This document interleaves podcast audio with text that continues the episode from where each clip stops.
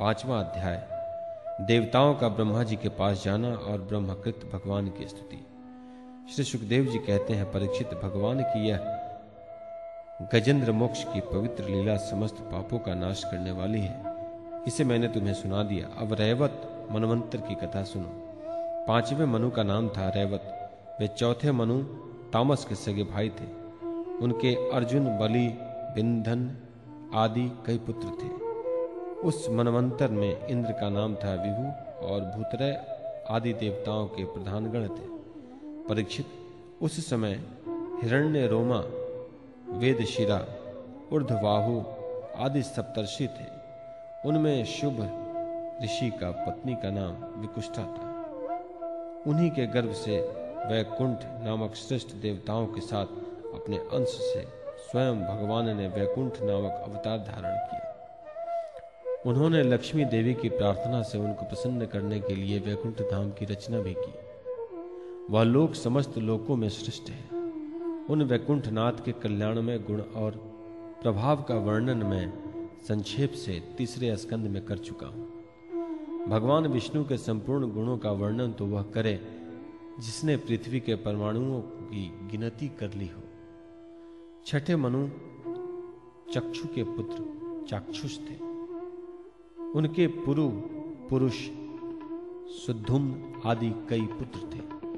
इंद्र का नाम था मंत्र ध्रुम और प्रधान देवगण थे आप्य आदि। उस मनवंतर में हविष्यमाण और वीरक आदि सप्तर्षि थे। जगतपति भगवान ने उस समय भी वैराग्य की पत्नी संभूति के गर्भ से अजित नाम का अंशावतार ग्रहण किया था। उन्होंने ही समुद्र मंथन करके देवताओं को अमृत पिलाया था, तथा वे कच्छ परूप धारण करके मंदराचल की मथानी के आधार बने थे। राजा परीक्षित ने पूछा, भगवान भगवान ने क्षीर सागर का मंथन कैसे किया? उन्होंने कच्छ परूप धारण करके किस कारण और किस उद्देश्य से मंदराचल को अपनी पीठ पर धारण किया? देवताओं को उस समय अमृत कैसे मिला और भी कौन कौन सी वस्तुएँ समुद्र से निकली? भगवान की यह लीला बड़ी ही अद्भुत है। आप कृपा करके अवश्य सुनाइए। आप भक्त वत्सल भगवान की महिमा का ज्यो जो वर्णन करते हैं, त्यों ही त्यों मेरा हृदय उसको और भी सुनने के लिए उत्सुक होता जा रहा है। अघाने का तो नाम ही नहीं लेता। क्यों न हो बहुत दिनों से यह संसार की ज्वालाओं से जलता जो रहा है। सूत जी ने कहा सौणकादि ऋषियों, भगवान श्री सुखदेव जी ने राजा परीक्षित के इस प्रश्न का अभिनंदन करते हुए भगवान की समुद्र मंथन लीला का वर्णन आरंभ कर दिया। श्री सुखदेव जी कहते हैं, परीक्षित, जिस समय की बात है, उस समय असुरों ने अपने तीखे शस्त्रों से देवताओं को पराजित कर दिया था। उस युद्ध में बहुतों के तो प्राणों पर ही बनाई। वे रणभूमि में गिरकर फिर उठ न सके। दुर्वासा के शाप से तीनों लोक और स्वयं इंद्र भी श्रीहीन हो गए थे। यहाँ तक कि यज्ञागादि धर्म कर्मों का भी लोप हो गया था। यह सब दुर्दशा देखकर इंद्र वरुण आदि देवताओं ने आपस में बहुत कुछ सोचा विचारा, परंतु अपने विचारों से वे किसी निश्चय पर नहीं पहुँच सके। तब वे सबके सब सुमेरु के शिखर पर स्थित ब्रह्मा जी की सभा में गए और वहाँ उन लोगों ने बड़ी नम्रता से ब्रह्मा जी की सेवा में अपनी परिस्थिति का विस्तृत विवरण उपस्थित किया। ब्रह्मा जी ने स्वयं देखा कि इंद्र, वायु और देवता श्रीहीन एवं शक्तिहीन हो गए हैं। लोगों की परिस्थिति बड़ी विकट, संकटग्रस्त हो गई है और असुर इसके विपरीत फल फूल रहे हैं। समर्थ ब्रह्मा जी ने अपना मन एकाग्र करके परम पुरुष भगवान का स्मरण किया फिर थोड़ी देर रुक रुक कर प्रफुल्लित मुख से देवताओं को संबोधित करते हुए कहा, देवताओं, मैं, शंकर जी, तुम लोग तथा असुर दैत्य, मनुष्य, पशु, पक्षी, वृक्ष और स्वेदज आदि समस्त प्राणी जिनके विराट रूप के एक अत्यंत स्वल्पाति स्वल्प अंश से रचे गए हैं, हम लोग उन अविनाशी प्रभु की ही शरण ग्रहण करें। यद्यपि उनकी दृष्टि में न कोई वध का पात्र है और न रक्षा का। उनके लिए न तो कोई उपेक्षणीय है और न कोई आदर का ही पात्र है। फिर भी सृष्टि, स्थिति और प्रलय के लिए समय समय पर वे रजोगुण सत्वगुण और तमोगुण को स्वीकार किया करते हैं। उन्होंने इस समय प्राणियों के कल्याण के लिए सत्व गुण को स्वीकार कर रखा है। इसलिए यह जगत की स्थिति और रक्षा का अवसर है। अतः हम सब उन्हीं जगत गुरु परमात्मा की शरण ग्रहण करते हैं। वे देवताओं के प्रिय हैं और देवता उनके प्रिय हैं। इसलिए हम निज जनों का वे अवश्य ही कल्याण करेंगे। श्री सुखदेव जी कहते हैं परीक्षित, देवताओं से यह कहकर ब्रह्मा जी, देवताओं को साथ लेकर भगवान अजित के निज धाम बैकुंठ में गए। वह धाम तमोमयी प्रकृति से परे है। इन लोगों ने भगवान के स्वरूप और धाम के संबंध में पहले से ही बहुत कुछ सुन रखा है। परंतु वहाँ जाने पर उन लोगों को कुछ दिखाई न पड़ा। इसलिए ब्रह्मा जी एकाग्र मन से वेदवाणी के द्वारा भगवान की स्तुति करने लगे। ब्रह्मा जी बोले, भगवान, आप निर्विकार, सत्य, अनंत आदि पुरुष सबके हृदय में अंतर्यामी रूप से विराजमान, अखंड एवं अतकर्य हैं। मन जहाँ जहाँ जाता है, वहाँ वहाँ आप पहले से ही विद्यमान रहते हैं। वाणी आपका निरूपण नहीं कर सकती, आप समस्त देवताओं के आराधनीय और स्वयं प्रकाश हैं।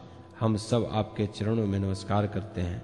आप प्राण, मन, बुद्धि और अहंकार के ज्ञाता हैं। इंद्रियाँ और उनके विषय दोनों ही आपके द्वारा प्रकाशित होते हैं। अज्ञान आपका स्पर्श नहीं कर सकता। प्रकृति के विकार मरने जीने वाले शरीर से भी आप रहित हैं। जीव के दोनों पक्ष अविद्या और विद्या आप में बिल्कुल ही नहीं है। आप अविनाशी और सुख स्वरूप हैं। सत्य युग, त्रेता और द्वापर में तो आप प्रकट रूप से ही विराजमान रहते हैं। हम सब आपकी शरण ग्रहण करते हैं। यह शरीर जीव का एक मनोमय चक्र रथ का पहिया है। दस इंद्रिय और पाँच प्राण ये पंद्रह इसके अरे हैं, सत्व, रज और तम, ये तीन गुण इसकी नाभि है। पृथ्वी, जल, तेज, वायु, आकाश, मन, बुद्धि और अहंकार, ये आठ इसमें नेभी, पहिए का घेरा, स्वयं माया इसका संचालन करती है और यह बिजली से भी अधिक शीघ्रगामी है। इस इस चक्र के धुरे हैं स्वयं परमात्मा। वे ही एकमात्र सत्य हैं, हम उनकी शरण में हैं। जो एकमात्र ज्ञान स्वरूप प्रकृति से परे एवं अदृश्य हैं, जो समस्त वस्तुओं के मूल में स्थित अपव्यक्त हैं और देश, काल अथवा वस्तु से जिनका पार नहीं पाया जा सकता, वही प्रभु इस जीव के हृदय में अंतर्यामी रूप से विराजमान रहते हैं। विचारशील पुरुष भक्ति योग के द्वारा उन्हीं की आराधना करते हैं, जिस माया से मोहित होकर जीव अपने वास्तविक लक्ष्य अथवा स्वरूप को भूल गया है, वह उन्हीं की है और कोई भी उसका पार नहीं पा सकता। परंतु सर्वशक्तिमान प्रभु अपनी उस माया तथा उसके गुणों को अपने वश में करके समस्त प्राणियों के हृदय में समभाव से विचरण करते हैं। जीव अपने पुरुषार्थ से नहीं, उनकी कृपा से ही उन्हें प्राप्त कर सकता है। हम उनके चरणों में नमस्कार करते हैं। यो तो हम देवता एवं ऋषिगण भी उनके परम प्रिय सत्वमय शरीर से ही उत्पन्न होते हैं। फिर भी उनके बाहर भीतर एक रस प्रकट वास्तविक स्वरूप को नहीं जानते। तब रजोगुण एवं तमोगुण प्रधान असुर आदि तो उन्हें जान ही कैसे सकते हैं? उन्हीं प्रभु के चरणों में हम नमस्कार करते हैं। उन्हीं की बनाई हुई यह पृथ्वी उनका चरण है। इसी पृथ्वी पर जरायुज, अंडज, स्वेदज और उद्भिज, ये चार प्रकार के प्राणी रहते हैं। वे परम स्वतंत्र, परम ऐश्वर्यशाली, पुरुषोत्तम पर ब्रह्म हम पर प्रसन्न हो। यह परम शक्तिशाली जल उन्हीं का वीर है। इसी से तीनों लोक और समस्त लोकों के लोकपाल उत्पन्न होते हैं, बढ़ते और जीवित रहते हैं। वे परम ऐश्वर्यशाली पर ब्रह्म हम पर प्रसन्न हो।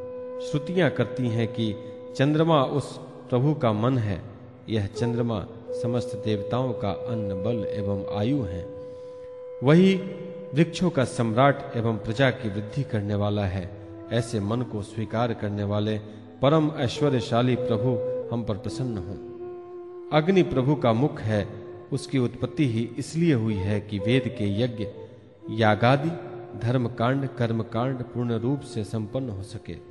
यह अग्नि ही शरीर के भीतर, जठराग्नि रूप से और समुद्र के भीतर बड़बालन के रूप से रहकर उसमें रहने वाले अन्न, जल आदि धातुओं का पाचन करता रहता है। और समस्त द्रवों की उत्पत्ति भी उसी से हुई है। ऐसे परम ऐश्वर्यशाली भगवान हम पर प्रसन्न हों, जिनके द्वारा जीव देवयान मार्ग से ब्रह्मलोक को प्राप्त होता है। जो वेदों की साक्षात मूर्ति और भगवान के ध्यान करने योग्य धाम है, जो पूज्य लोक स्वरूप होने के कारण मुक्ति के द्वार एवं अमृतमय और काल रूप होने के कारण मृत्यु भी है, ऐसे सूर्य जिनके नेत्र हैं, वे परम ऐश्वर्यशाली भगवान हम पर प्रसन्न हों। प्रभु के प्राण से ही चराचर का प्राण तथा उन्हें मानसिक, शारीरिक और इंद्रिय संबंधी बल देने वाला वायु प्रकट होता है, वह चक्रवर्ती सम्राट है। तो इंद्रियों के अधिष्ठात्र, देवता हम, सब उनके अनुचर। ऐसे परम ऐश्वर्यशाली भगवान हम पर प्रसन्न हों, जिनके कानों से दिशाएँ, हृदय से इंद्रिय गोलक और नाभि से वह आकाश उत्पन्न हुआ है, जो पाँचों प्राण प्राण, अपान, उदान, समान और व्यान, दसों इंद्रिय मन, पाँचों असु, नाग, कुर्म, कुकल, देवदत्त और धनंजय एवं शरीर का आश्रय है, वे परम ऐश्वर्यशाली भगवान हम पर प्रसन्न हो। जिनके बल से, इंद्र प्रसन्नता से, समस्त देवतागण क्रोध से, शंकर बुद्धि से, ब्रह्मा, इंद्रियों से, वेद और ऋषि तथा लिंग से प्रजापति उत्पन्न हुए हैं, वे परम ऐश्वर्यशाली भगवान हम पर प्रसन्न हो। जिनके वक्ष स्थलों से लक्ष्मी छाया से पितृगण, स्तन से धर्म, पीठ से अधर्म, सिर से आकाश और विहार से अप्सराएँ प्रकट हुई हैं। वे परम ऐश्वर्यशाली भगवान हम पर प्रसन्न हो। जिनके मुख से ब्राह्मण और अत्यंत रहस्यमय वेद, भुजाओं से क्षत्रिय और बल, जंघाओं से वैश्य और उनकी वृत्ति, व्यापार कुशलता तथा चरणों से वेदवाह्य, शूद्र और उनकी सेवा आदि वृत्ति प्रकट हुई है। वे परम ऐश्वर्यशाली भगवान हम पर प्रसन्न हैं। जिनके अधर से लोभ और ओष्ट से प्रीति, नासिका से कांति स्पर्श से पशुओं का प्रिय काम, भावों से यम और नेत्र के रोमों से काल की उत्पत्ति हुई है, वे परम ऐश्वर्यशाली भगवान हम पर प्रसन्न हो। पंचभूत काल, कर्म, सत्वादि गुण और जो कुछ विवेकी पुरुष के द्वारा बाधित किए जाने योग्य, निर्वचनीय या अनिर्वचनीय विशेष पदार्थ हैं, वे सब के सब भगवान की योग माया से ही बने हैं। ऐसा शास्त्र कहते हैं, वे परम ऐश्वर्यशाली भगवान हम पर प्रसन्न हो। जो माया निर्मित गुणों में दर्शनादि वृत्तियों के द्वारा आसक्त नहीं होते, जो वायु के समान सदा सर्वदा असंग रहते हैं, जिनमें समस्त शक्तियाँ शांत हो गई हैं, हम अपने आत्मनानंद के लाभ से परिपूर्ण आत्मस्वरूप भगवान को हमारे नमस्कार हैं। प्रभु, हम आपके शरणागत हैं और चाहते हैं कि मंद मंद मुस्कान से युक्त आपका मुख कमल अपने इन्हीं नेत्रों से देखें। आप कृपा करके हमें उसका दर्शन कराइए। प्रभो, आप समय समय पर स्वयं ही अपनी इच्छा से अनेकों रूप धारण करते हैं और जो काम हमारे लिए अत्यंत कठिन होता है उसे आप सहज में ही कर देते हैं। आप सर्वशक्तिमान हैं। आपके लिए इसमें कौन सी कठिनाइयाँ हैं? विषयों के लोभ में पड़कर जो देहाभिमानी दुख भोग रहे हैं, उन्हें कर्म करने में परिश्रम और क्लेश तो बहुत अधिक होता है, परंतु फल बहुत कम मिलता है। अधिकांश में तो उनके विफलता ही हाथ लगती है। परंतु जो कर्म आपको समर्पित किए जाते हैं उनके करने के समय ही परम सुख मिलता है। वे स्वयं फल रूप ही हैं। भगवान को समर्पित किया हुआ छोटे से छोटा कर्माभास भी कभी विफल नहीं होता, क्योंकि भगवान जीव के परम हितैषी, परम प्रियतम और आत्मा ही है। जैसे वृक्ष की जड़ को पानी से सींचना, उसकी बड़ी बड़ी शाखाओं और छोटी छोटी डालियों को भी सींचना है, वैसे ही सर्वात्मा भगवान की आराधना संपूर्ण प्राणियों की और अपनी भी आराधना है, जो तीनों काल और उससे परे भी एक रस स्थिर हैं, जिनकी लीलाओं का रहस्य तर्क वितर्क के परे हैं, जो स्वयं गुणों से परे रहकर भी सब गुणों के स्वामी हैं तथा इस समय सत्व गुण में स्थित हैं, ऐसे आपको हम बार बार नमस्कार करते हैं।